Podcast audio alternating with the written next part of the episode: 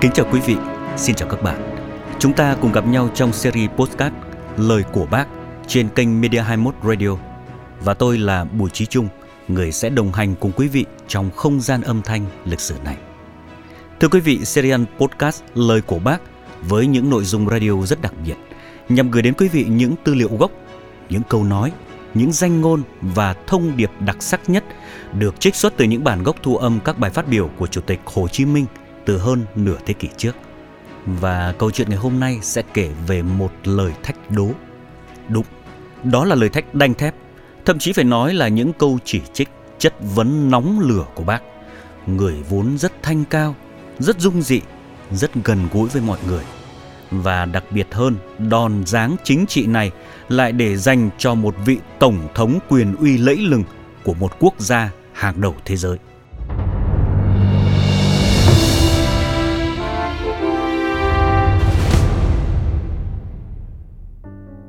Thưa quý vị, chỉ trích đó là cách người ta vạch ra cái sai, cái xấu nhằm chê trách phê phán. Trong chính trị, đặc biệt là với vị thế của một nguyên thủ quốc gia thì một lời chỉ trích, thậm chí là chỉ trích rất gay gắt còn được gọi là một thông điệp mạnh mẽ của một đất nước, của cả một dân tộc. Những tư liệu quý mà chúng tôi muốn gửi đến quý vị ngày hôm nay chính là lời chỉ trích, lời phê phán mạnh mẽ của Bác Hồ mà không ai khác đối tượng được người nhắm đến lại chính là người đứng đầu cường quốc lớn mạnh nhất thế giới, Tổng thống Hợp Trung Quốc Hoa Kỳ. Câu chuyện này được ghi lại cách đây tròn 60 năm, thời điểm khi mà Mỹ đã dấn rất sâu vào cuộc chiến tranh phi nghĩa tại miền Nam Việt Nam. Thông qua bài phát biểu tại Quốc hội ngày 8 tháng 5 năm 1963, Chủ tịch Hồ Chí Minh đã gửi lời thách đố Tổng thống thứ 35 của nước Mỹ là John Frank Kennedy – chất vấn ngài tổng thống cường quốc hàng đầu thế giới liệu có dám trả lời những câu hỏi của nhân dân Việt Nam hay không. Nhân dịp này thì tôi thách Tổng thống Hoa Kỳ là Kennedy trả lời mấy câu hỏi sau đây. Một, Việt Nam thì xa cách Hoa Kỳ hàng vạn dặm. Nhân dân Việt Nam và nhân dân Hoa Kỳ không thù oán gì nhau. Thì ông Kennedy có lý do gì mà gây nên cuộc chiến tranh xâm lược ở miền Nam Việt Nam, hoang phí hàng tỷ đô la của nhân dân Hoa Kỳ để ủng hộ một chính quyền thối nát độc tài đã bị nhân dân miền Nam phỉ nhổ. Ông có quyền gì mà bắt buộc hàng vạn thanh niên, con em người Hoa Kỳ sang giết hại người miền Nam Việt Nam rồi thì họ cũng bị chết ở trong cái cuộc chiến tranh phi nghĩa bẩn thỉu ấy. Những lời phát biểu trên của Chủ tịch Hồ Chí Minh xuất hiện trong bối cảnh nào? Ẩn sau những phát biểu đó chứa đựng những vấn đề chiến lược, những mâu thuẫn đỉnh điểm gì? Thưa quý vị, đi ngược lịch sử 60 năm trước, Kennedy cùng với giới chính trị gia diều hâu ở Washington DC, những người tin rằng quân đội Mỹ được trang bị và chuẩn bị cho tình hình Việt Nam tốt hơn quân đội viễn trình Pháp khi xâm lược Đông Dương. Họ tin rằng chỉ cần Mỹ tăng sự ủng hộ chính quyền Ngô Đình Diệm thêm một chút thì sẽ đảm bảo thành công. Đặc biệt, nhóm Diều Hâu cũng là những người ủng hộ mạnh mẽ học thuyết domino, cho rằng nếu miền Nam Việt Nam thất trận thì sẽ kéo theo nhiều quốc gia khác rơi vào vòng ảnh hưởng của Liên Xô. Xin quý vị hãy nghe lại những gì được chính Kennedy tuyên ngôn về sự áp đặt của nước Mỹ với toàn thế giới. Let every nation know Hãy cho mọi quốc gia biết rằng dù họ có muốn điều tốt lành cho chúng ta hay không, chúng ta sẽ bằng mọi giá vượt mọi khó khăn, hỗ trợ bất kỳ đồng minh và đối chọi với bất kỳ kẻ thù nào để bảo toàn cho sự tồn tại và thành công của tự do. Thưa quý vị, 60 năm trước, Thời điểm năm 1961-1965, với chiến lược chiến tranh đặc biệt, Tổng thống John Frank Kennedy đã thúc đẩy việc xây dựng quân đội ngụy Sài Gòn thành một đạo quân với vũ khí, trang bị hùng hậu, cùng cố vấn Mỹ tiến hành bình định, lập ấp chiến lược nhằm tiêu diệt các lực lượng vũ trang và chính trị của cách mạng miền Nam. Tôi xin lấy một ví dụ rất cụ thể về ý đồ của người Mỹ khi muốn thực hiện bình định Việt Nam trong 18 tháng – đó là việc họ tăng số lượng viện trợ kinh tế và quân sự của thế giới tư bản cho chính quyền Sài Gòn lên gấp 3 lần trước đó. Họ tăng số lượng cố vấn quân sự Mỹ ở Việt Nam lên khoảng 16.000 người. Trước những sự thật và mưu đồ này của người Mỹ, Chủ tịch Hồ Chí Minh rất thẳng thắn phê phán, lật tẩy âm mưu của Kennedy bằng chính những lập luận mà ông ta đã tuyên bố 10 năm trước đó như sau. Năm 1954, lúc đó ông là đại biểu Quốc hội Hoa Kỳ, thì ông đã phê bình Tổng thống Eisenhower như sau.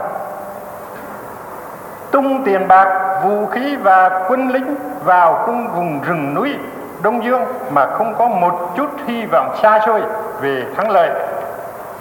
Có thể là một điều nguy hiểm vô ích là một hành động tự sát.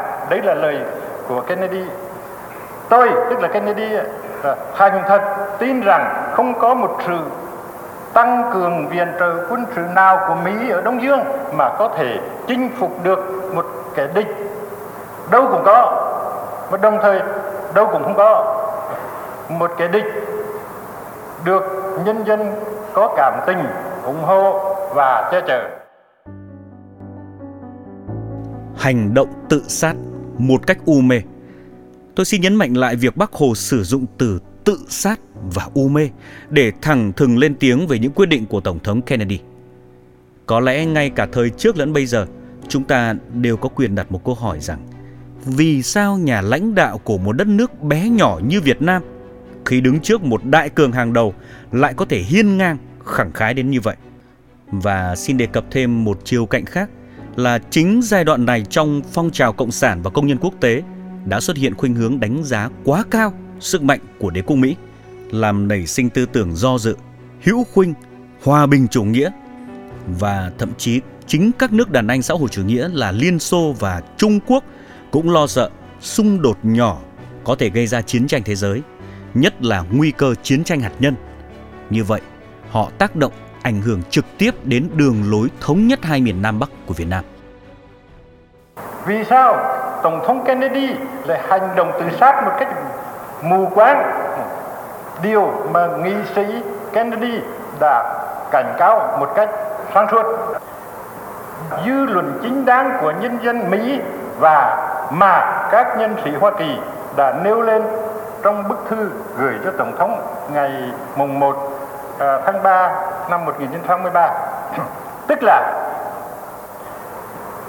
chấm dứt sự can thiệp quân sự vào miền Nam Việt Nam và triệu tập một cuộc hội nghị quốc tế để vạch ra một giải pháp hòa bình. Thì Tổng thống Kennedy có muốn hay là không muốn làm theo dư luận chính đáng của nhân dân Mỹ. Thưa quý vị, những thông điệp của Bác Hồ từ 60 năm trước góp phần minh chứng về sự linh hoạt, sắc sảo, tài tình của chiến lược chính trị độc lập, tự chủ của Việt Nam. Ví như hình ảnh một cây tre Việt Nam, thân gầy guộc, lá mong manh, mà sao nên lũy, nên thành tre ơi. Quả thực, đất nước Việt Nam, con người Việt Nam ở thời nào cũng vậy, rất mềm mại, khôn khéo nhưng rất kiên cường, quyết liệt. Sự quyết liệt kiên cường từ đâu mà có? Trước tiên là phải từ bản lĩnh, từ sự kiên định, can trường trước mọi thử thách khó khăn. Và đặc biệt, sự kiên cường, bản lĩnh được chui rèn bằng một khát vọng tối thượng là vì độc lập dân tộc, vì tự do, hạnh phúc của nhân dân, vì lợi ích quốc gia, dân tộc.